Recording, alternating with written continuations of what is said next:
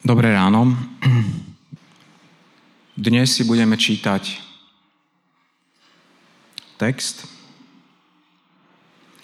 ktorý je liturgickým čítaním církvy na celom svete. Na dnešný deň je to tradícia, ktorú církev zaviedla, ktorá vychádza zo židovstva, a vo všetkých kostoloch na celom svete sa dnes číta toto evanelium. Takže milí bratia baptisti a milé sestry baptistky, alebo aby som bol progresívnejší, milé sestry baptistky a milí bratia baptisti, ste v exkluzívnom zhromaždení, kde počujete to isté, čo počujú stovky tisíce, desať tisíce, sta tisíce, milióny desiatky miliónov a možno stovky miliónov kresťanov dnes. Je to evanelium a možno by bolo fajn, keby sme sa postavili.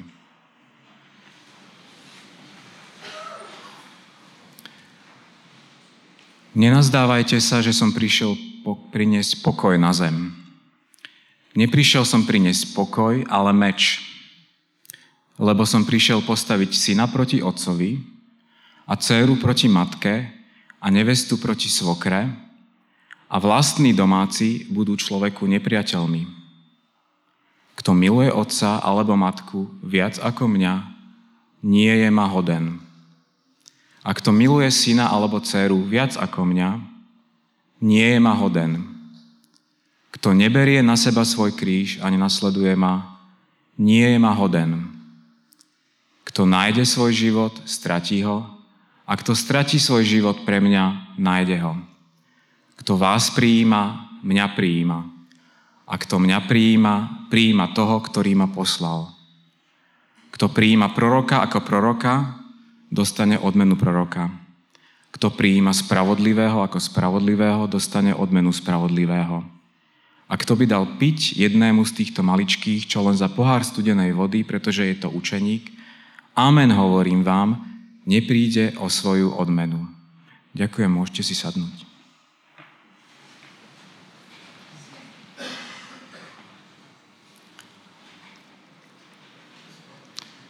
Že dnes budeme čítať toto slovo. Pokúsime sa ho vyložiť, pokúsime sa mu rozumieť. Ak budete hľadať nejakú spoločnú tému, tak eh, mi potom dajte vedieť, ak ste našli.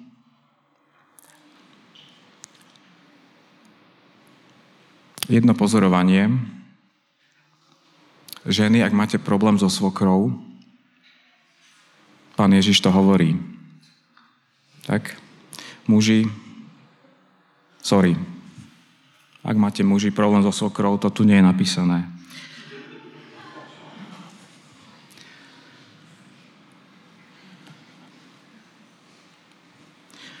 V Rímom okupovanej Palestíne v prvom storočí žilo mnoho Židov. Židovské rodiny boli základným stavebným prvkom spoločnosti a náboženského života komunity. Pridržali sa zvykov a tradícií podľa Tóry. Úlohy otca, matky a detí boli pevne určené.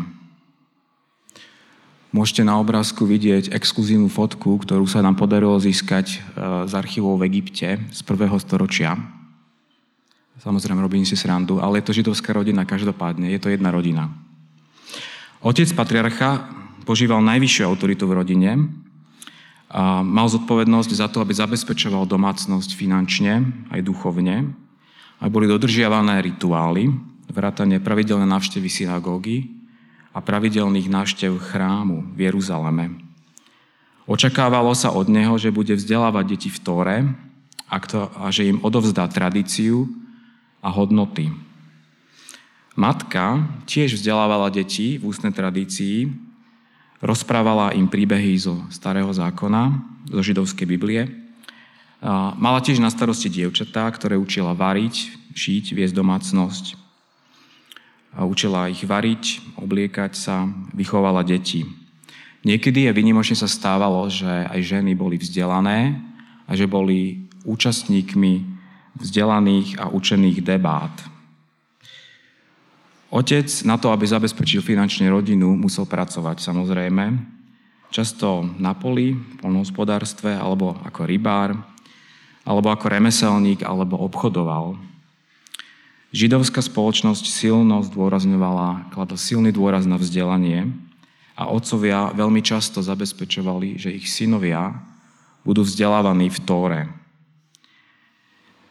Aj Vzdelanie dcer sa cenilo, ale v, v menšej miere, takže dôraz pri, um, uh, pri dcerách sa kladol na vedenie domácnosti a na dodržiavanie zákona.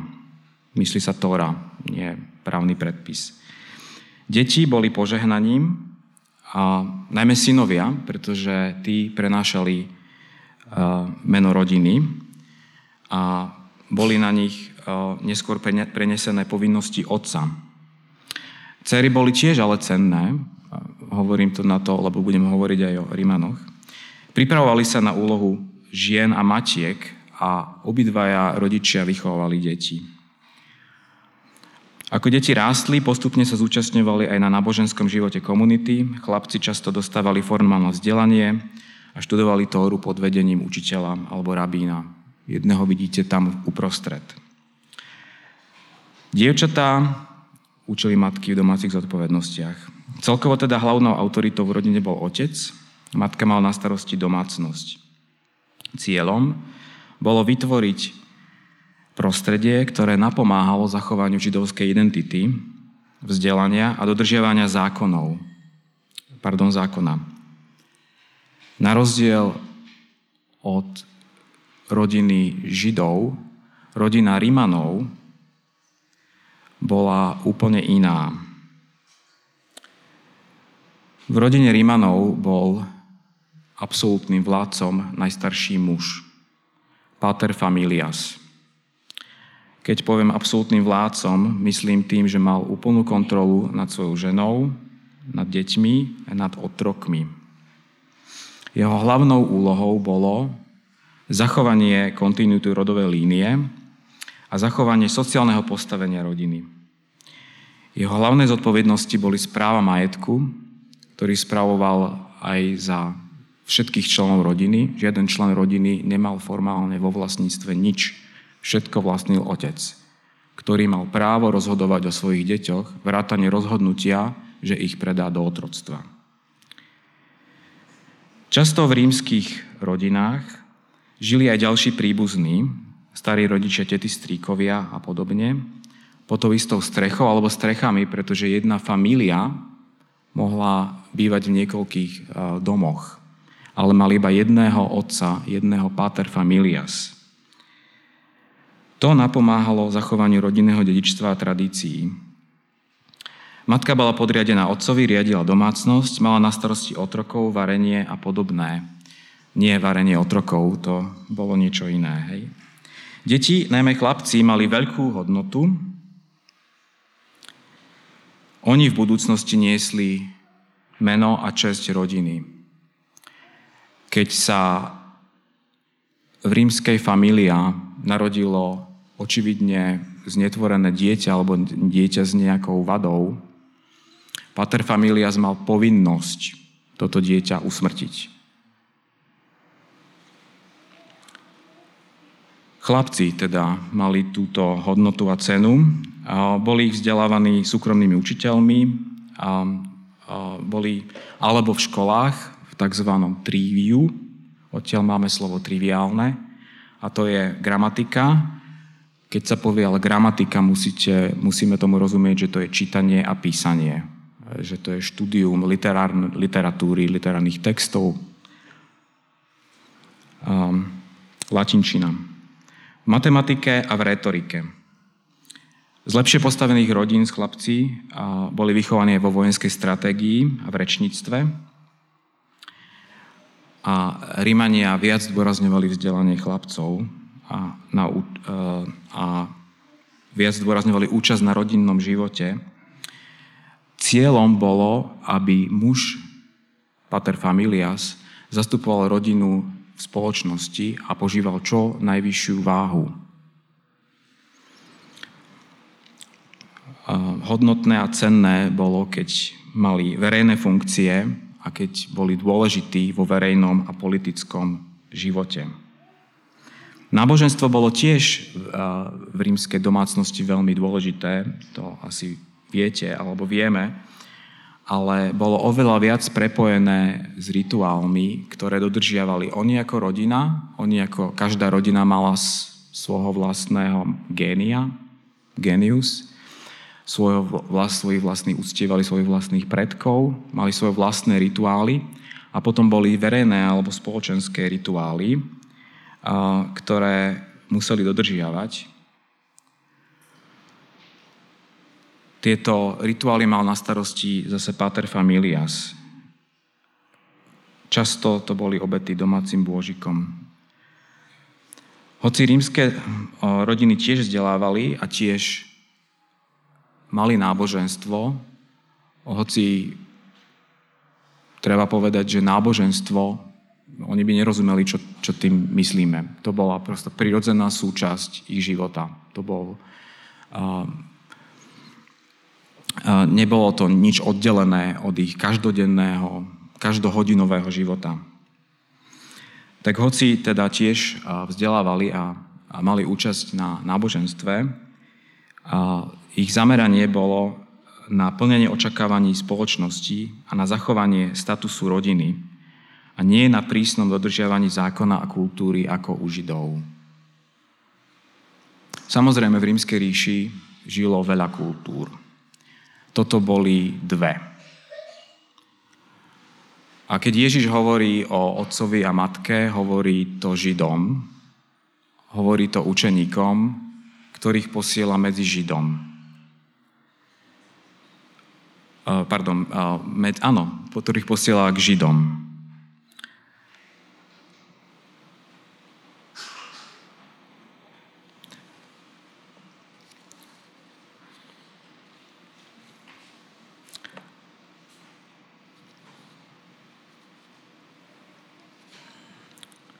Takže je to naozaj zaujímavé, že Ježiš v tomto texte, ktorý teda som si akoby nevybral, bol mi vybraný,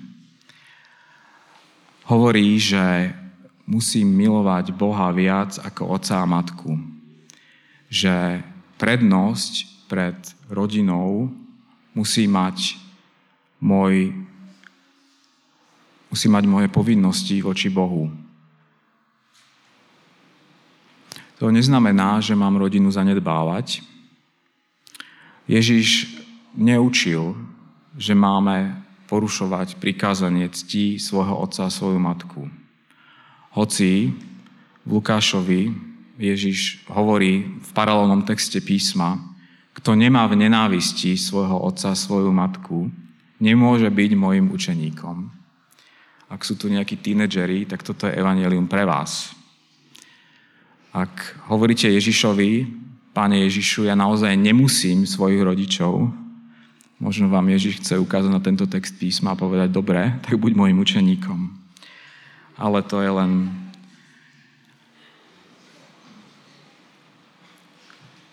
Tuto sa ale nepíše o nenávisti. Tuto nemáme milovať, nenávidieť. Tuto máme to, to vyjadrené jemnejšie, že, že Boha máme milovať viac ako uh, uh, svojich rodičov.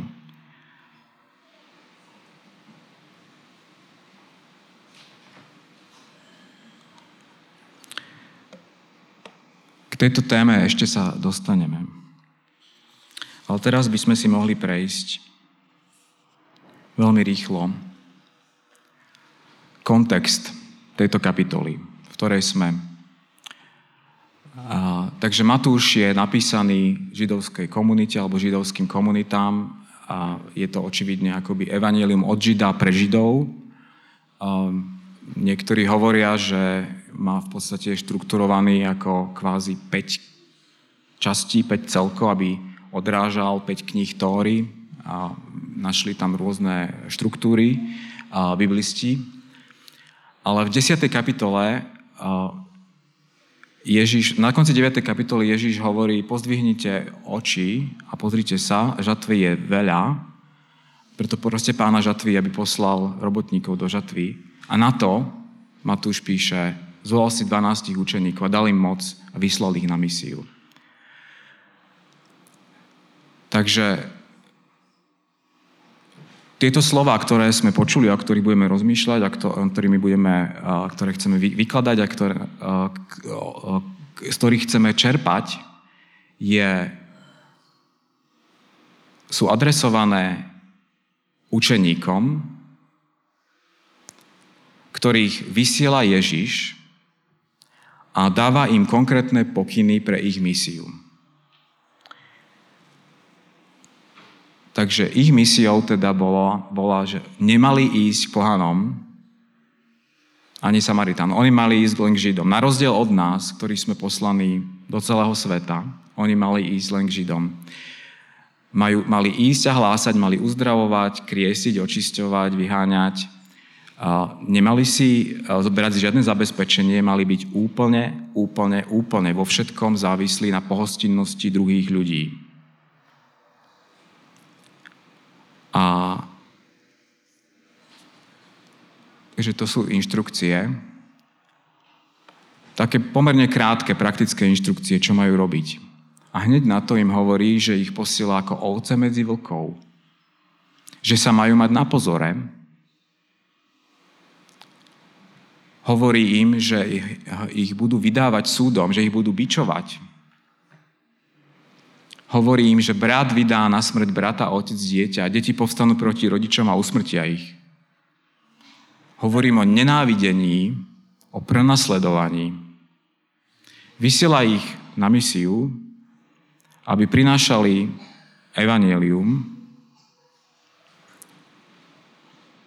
a hneď na to, hneď jedným dychom hovorí, ale keď budete chodiť a hovoriť to, čo hovorím ja a budete robiť to, čo robím ja, toto je to, čo môžete očakávať. A on nehovorí možno. On hovorí, to sa vám bude diať. Toto je to, toto je to, na čo, do čoho idete.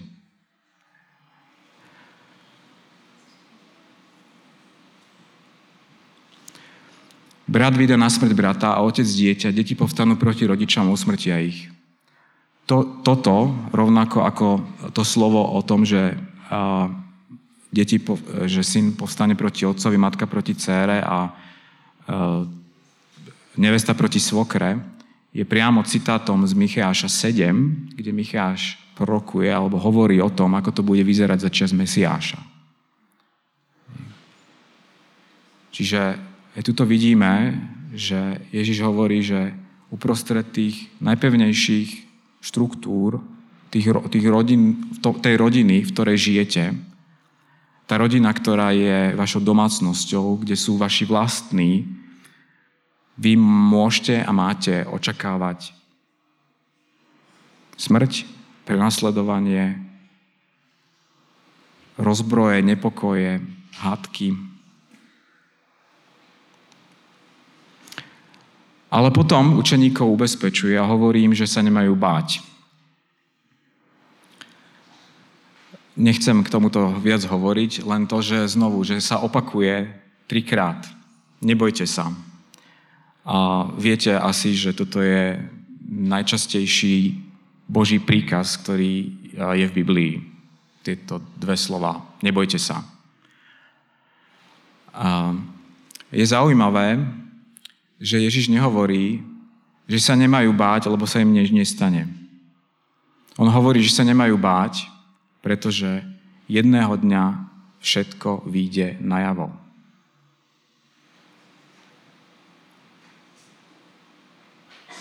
A nemajú sa báť preto, pretože Otec o všetkom vie.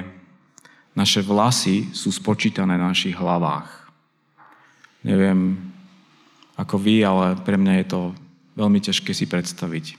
Jedna vec sú vlasy na našich hlavách, druhá vec je napríklad ihličky na smrekoch na, na celom svete. Boh to všetko vie.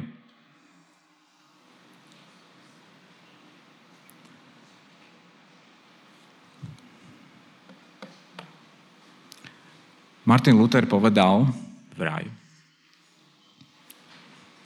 Že ak by naše evanelium druhý prijali v pokoji, nebolo by to práve evanelium. Ježiš sám hovorí, že on prišiel priniesť meč. A zároveň Ježiš hovorí, že alebo vieme, že v Ježišovi máme pokoj. Že on priniesol zmierenie. Tak? Zbúranie priehradného múru, nepriateľstva, ktorý nás oddeloval. Tak priniesol Ježiš pokoj alebo priniesol nepokoj.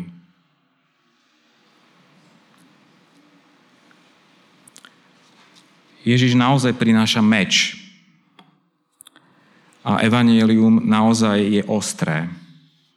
Je schopné vyrezať nás aj z takých pevných štruktúr, ako bola staroveká rodina, kde vlastne mimo rodiny ste nemali existenciu.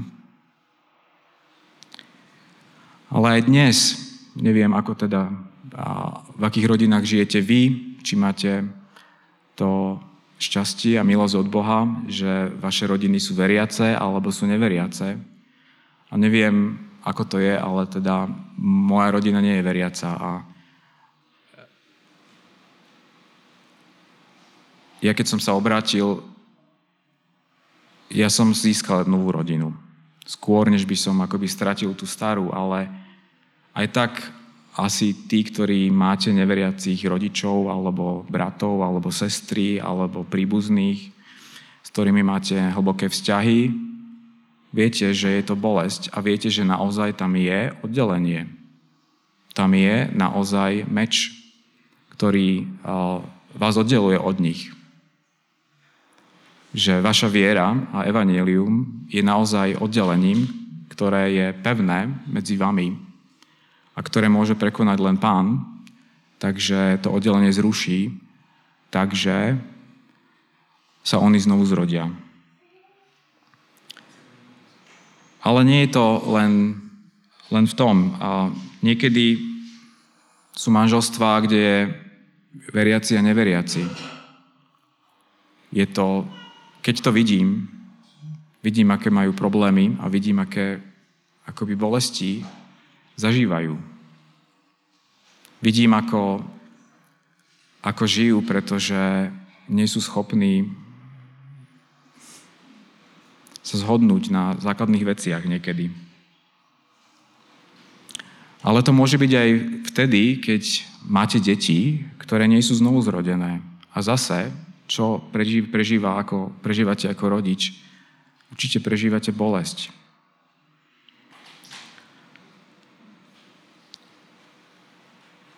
Pretože by ste chceli, aby boli znovu zrodení. Túto bolesť prežíval aj Pavol a prežíval ju tak silno, že povedal, že i radšej by som ja bol zatratený, aby bol Izrael spasený.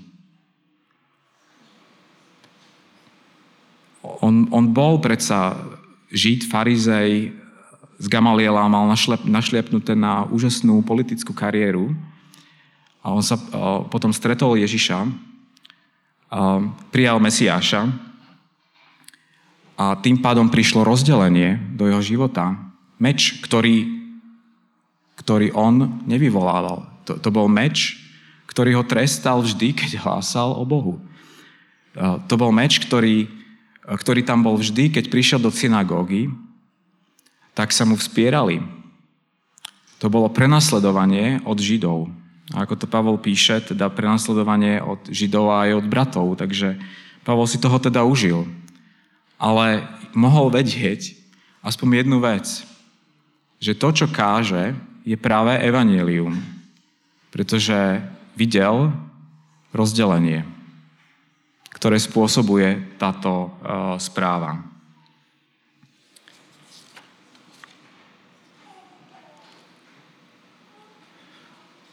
Takýto obrazok sa mi podarilo zadarmo stiahnuť. A preto asi zadarmo, lebo vidíte, že je taký trošku z minulého storočia, ale možno aj takto to môže vyzerať.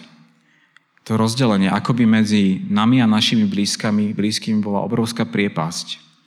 A my prežívame hlbokú bolesť z toho, že nedokážeme s nimi naozaj zdieľať život. Dobre, ale toto je fyzická rodina. To je rodina založená na našich pokrvných putách, na našej krvi. Ježiš toto rozdeluje a oddeluje preto, aby založil novú rodinu, ktorá nie je založená na našej krvi, ale na jeho krvi.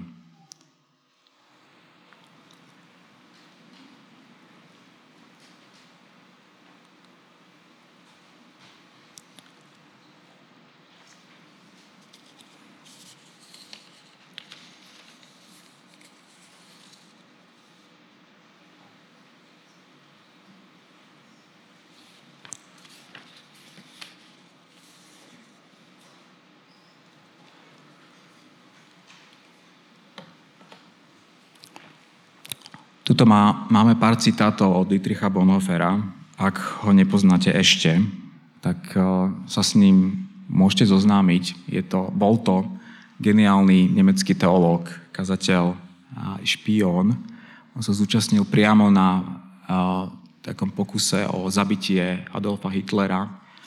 Uh, Hitler ho osobne, osobným príkazom nechal popraviť asi tri týždne pred koncom vojny ale bol to akože mimoriadne vzdelaný, ostrý, inteligentný teológ a muž, ale predovšetkým nasledovník Ježiša Krista v každom ohľade. A keďže ide leto, tak vám chcem odporúčiť také drobné, také drobné promo jeho životopisu od Erika Metaxasa. Je plný faktov, ale číta sa naozaj, naozaj veľmi dobre. Na teda neviem, ako to máte vy, ale mne sa na pláži čítajú veľmi dobre ťažké knihy. A je to naozaj fascinujúce čítanie. A, a tak Dietrich Bonhoeffer povedal toho veľa o kríži a kríž asi nie je celkom to gro, o čom chcem dneska hovoriť. Ale zaujalo ma to druhé, že Ježišova výzva nie kríž nás vovádza všetkých, ktorí ho nasledujú z spoločenstva odpustenia hriechov.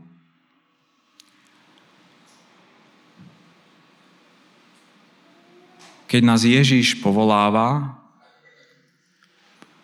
povoláva nás od niekam niekam. Z nejakého miesta na nejaké miesto. Keď nás povoláva, zasadzuje nás do novej rodiny, kde on je našim bratom, my sme jeho bratmi a sestrami a máme spoločného otca. Táto rodina je založená na jeho krvi a je to rodina, ktorá spolu žije evanílium. Toto Ježiš hovorí, je ten nový svet, to je začiatok nového sveta, ktorý som stvoril. A, a to je to spoločenstvo odpustenia riechov, v ktorom môžeme, môžeme žiť.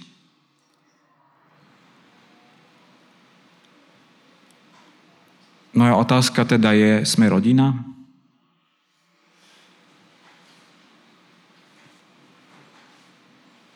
Alebo aká sme rodina?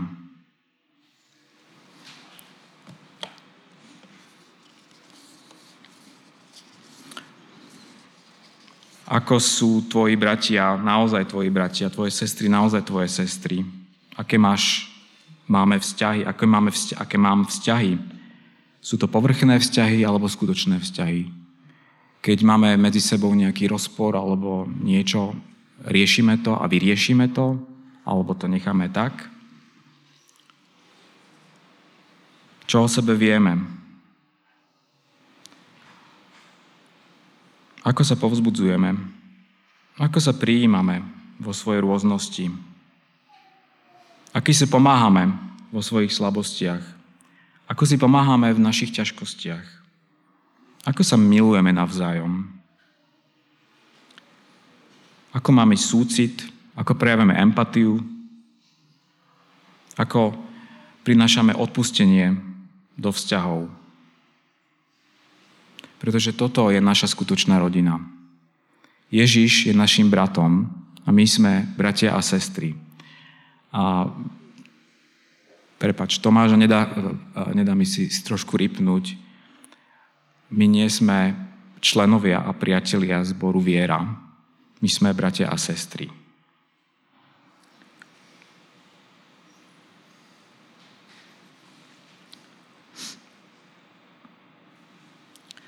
Ku krížu ešte jedna vec, a považujem to za potrebné povedať len preto, lebo v spoločnosti slovenskej alebo tradične e, máme trochu nalomené chápanie toho, čo, čo znamená nie svoj kríž. Takže asi určite každý z vás má nejakú babku alebo niekoho, kto mu teda hovorí, že mám cukrovku je to taký ťažký kríž. Alebo moja dcera sa neučí dobre a to je taký ťažký kríž. Takže toto nie je kríž, ktorý, o ktorom Ježiš hovorí. Kríž je kríž. To znamená priečné brvno, patibulum, ktoré odsudený na smrť mal priviazané na svoje zápestie a ktoré musel niesť na miesto popravy, kde ho vyzdvihli na tú vertikálu a pribili uh, mu nohy a ruky. Takto mám žiť. Zomierať samému sebe každý deň.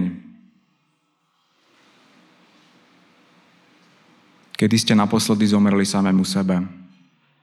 Dnes ráno? Možno ak ste ženatí, to máte, no, máte o to postarané, hej, máte to častejšie. Hej. Vďaka Bohu za to. Ja som veľmi vďačný. Ale kedy kedy sme naposledy zomreli.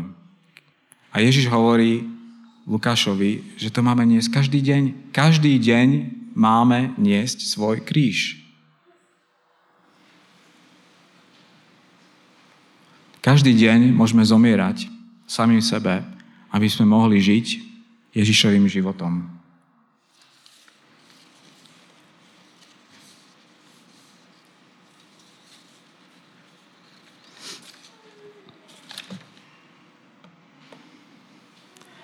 Ku krížu chcem prečítať dva pekné, dva pekné texty od Johna Stota. Možno Johna Stota poznáte, určite ho poznáte, už zomrel, myslím. Bol to veľmi zácný muž, hoci nemal riadne teologické vzdelanie, bol to muž, ktorý mimoriadným spôsobom ovplyvnil evangelikálne kresťanstvo, len preto, pretože sa rozhodol, že si jednoducho akoby veci doštuduje a vyloží ich. Jeho cieľom bolo vykladať Bibliu pre ľudí druhých. A ten povedal o, o, o kríži asi toto. Krajina kresťanstva je posiata troskami opustených na poli postavených veží. Ruinami tých, ktorí začali stavať a nedokázali dokončiť. Tisíce ľudí totiž stále ignorujú Kristové varovanie a púšťajú sa do nasledovania bez toho, aby sa najprv pozastavili a zamysleli nad cenou, ktorú to stojí. Výsledkom je veľký škandál dnešného kresťanstva, tzv. nominálne kresťanstvo. V krajinách, do ktorých sa rozšírila kresťanská civilizácia, sa veľké množstvo ľudí prikolo slušnou, ale tenkou vrstvou kresťanstva. Dovolili si trochu sa angažovať, dosť na to, aby boli slušní, ale nie dosť na to, aby im vzniklo nepohodlie. Ich náboženstvo je veľkým, mekým vankúšom. Chráni ich pred tvrdými nepríjemnosťami života, pričom mení svoje miesto a tvár podľa toho, ako im vyhovuje. Nečudo, že cynici hovoria o pokrycoch v cirkvi a odmietajú náboženstvo ako únik od reality. A ešte jeden. A.W. Tozer, možno tiež poznáte a čítate, odporúčam. Niekto sa tohto muža opýtal, čo znamená vziať svoj kríž. A Tozer odpovedal tak, že vyrozprával príbeh o starom mužovi. A povedal, raz prišiel mladý muž za starým svetcom, ktorý už učil o hlbšom živote, o ukrižovanom živote a spýtal sa, učiteľ, čo to znamená niesť svoj kríž, byť ukrižovaný. Starec sa na chvíľu zamyslel a potom povedal, no, tak byť ukrižovaný znamená tri veci. A teraz počúvajte. Poprvé, ukrižovaný človek je obrátený len jedným smerom. To je dobré. Keď ste ukrižovaní, ste otočení iba jedným smerom. Potom hovorí,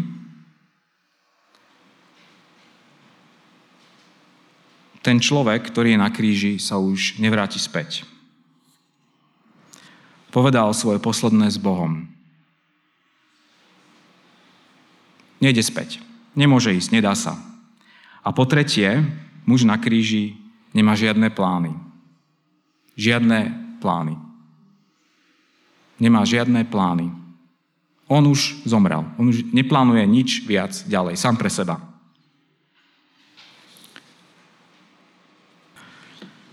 Tak ešte veľmi rýchlo prejdeme to, čo vlastne Ježiš hovorí učeníkom, keď ich posiela na misiu. A teda na začiatku im dáva konkrétne inštrukcie, potom im hovorí, do akého prostredia idú. Otázka potom je, je ak nezažívam meč, rozdelenie, problémy, prenasledovanie, smrť v nejakej forme, je to evanílium, čo nesiem? Otázka. Hej. A potom učeníkov povzbudzuje a hovorí im, nebojte sa, lebo Otec o všetkom vie a On to má všetko spočítané. A potom im hovorí jednu úžasnú, úžasnú vec. Kto vás prijíma, mňa prijíma a kto mňa prijíma, prijíma toho, ktorý ma poslal.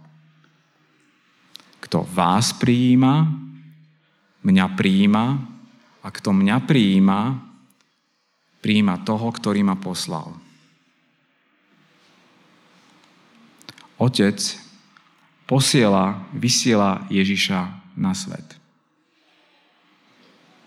Ježiš je apostolos, je poslaný, má autoritu od Otca, ako ten, ktorý je poslaný, ako ten, ktorý je jeho zástupcom, veľvyslancom, ako chcete, ten, ktorému Otec dal tú autoritu, aby bol, aby chodil v jeho mene. Syn toto poslanie na seba preberá a, a, a prijíma. Syn je ten, ktorý prijíma. Syn je ten, ktorý hovorí áno, urobím tak, ako chceš. Učeník je synovi podobný, že on tiež hovorí, dúfajme, Ježišovi áno, urobím tak, ako chceš. Ježiš ho posiela ako apostolos. Posiela ho, vysiela ho, dáva mu autoritu, aby išiel v jeho mene. A na konci je ten, kto príjma učeníka. Ktokoľvek. Úplne. Predovšetkým neveriaci. Najmä neveriaci. Čiže čo, čo Ježiš hovorí? Kto príjma učeníka Ježiša Krista, príjma v ňom syna, keď v ňom prijíma syna, prijíma v ňom otca.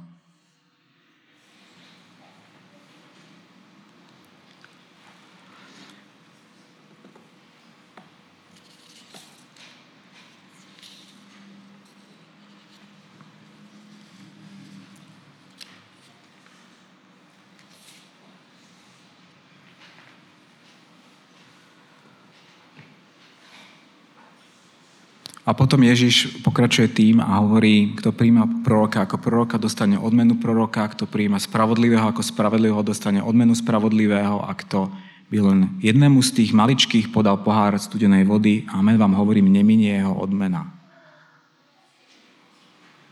Keď prijímam proroka ako proroka, to znamená, pretože je prorok, dostanem odmenu proroka, sú tu, sú tu k tomu dva, napríklad dva starozákonné texty, môžete si ich vyhľadať, vdova zo Sarepty, Ježiš, pardon, Ježiš, Eliáš uzdravuje jej syna, bohatá žena, žena zo Šunému, Elizeus tiež uzdravuje, respektíve kriesi jej syna ako odmenu proroka.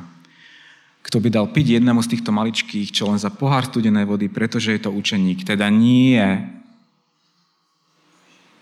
len preto, že je maličký, ale preto, že je to môj syn, moja dcéra, môj brat.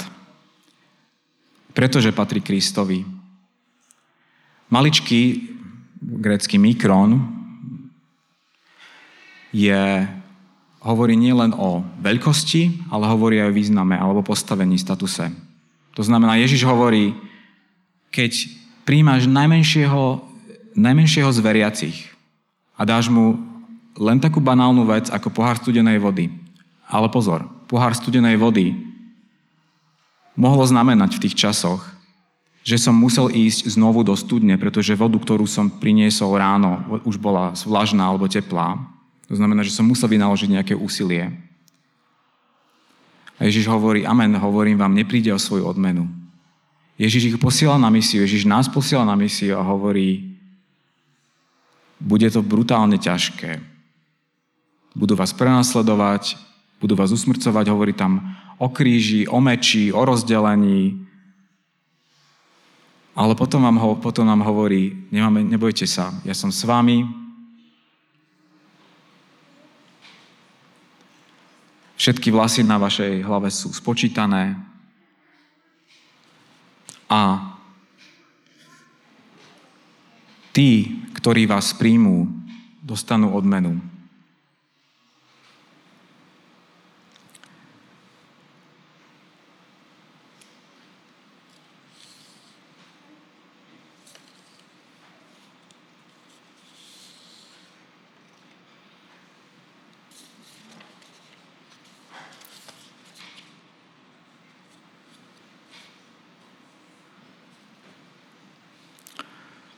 Takže len posledné slovo. Zdá sa, že Ježiš sa stretáva a pozýva v evaneliách eh, všetkých, do Božieho kráľovstva všetkých. Chudobných, bohatých, nízkych, vysokých, eh, malých, veľkých, mudrých, vzdelaných, eh, telesne postihnutých, všetkých. Ale na jeho srdci sú zvlášť títo maličkí.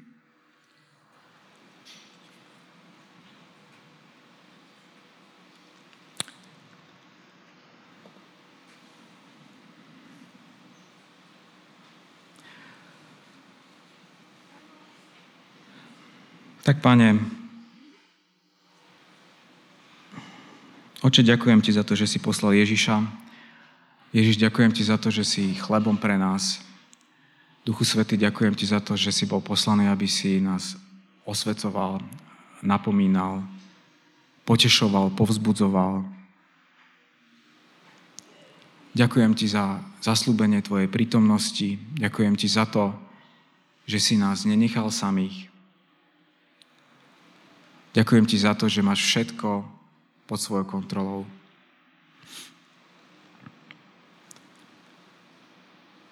Otváram ti svoje srdce a prosím ťa o to, aby si ma menil.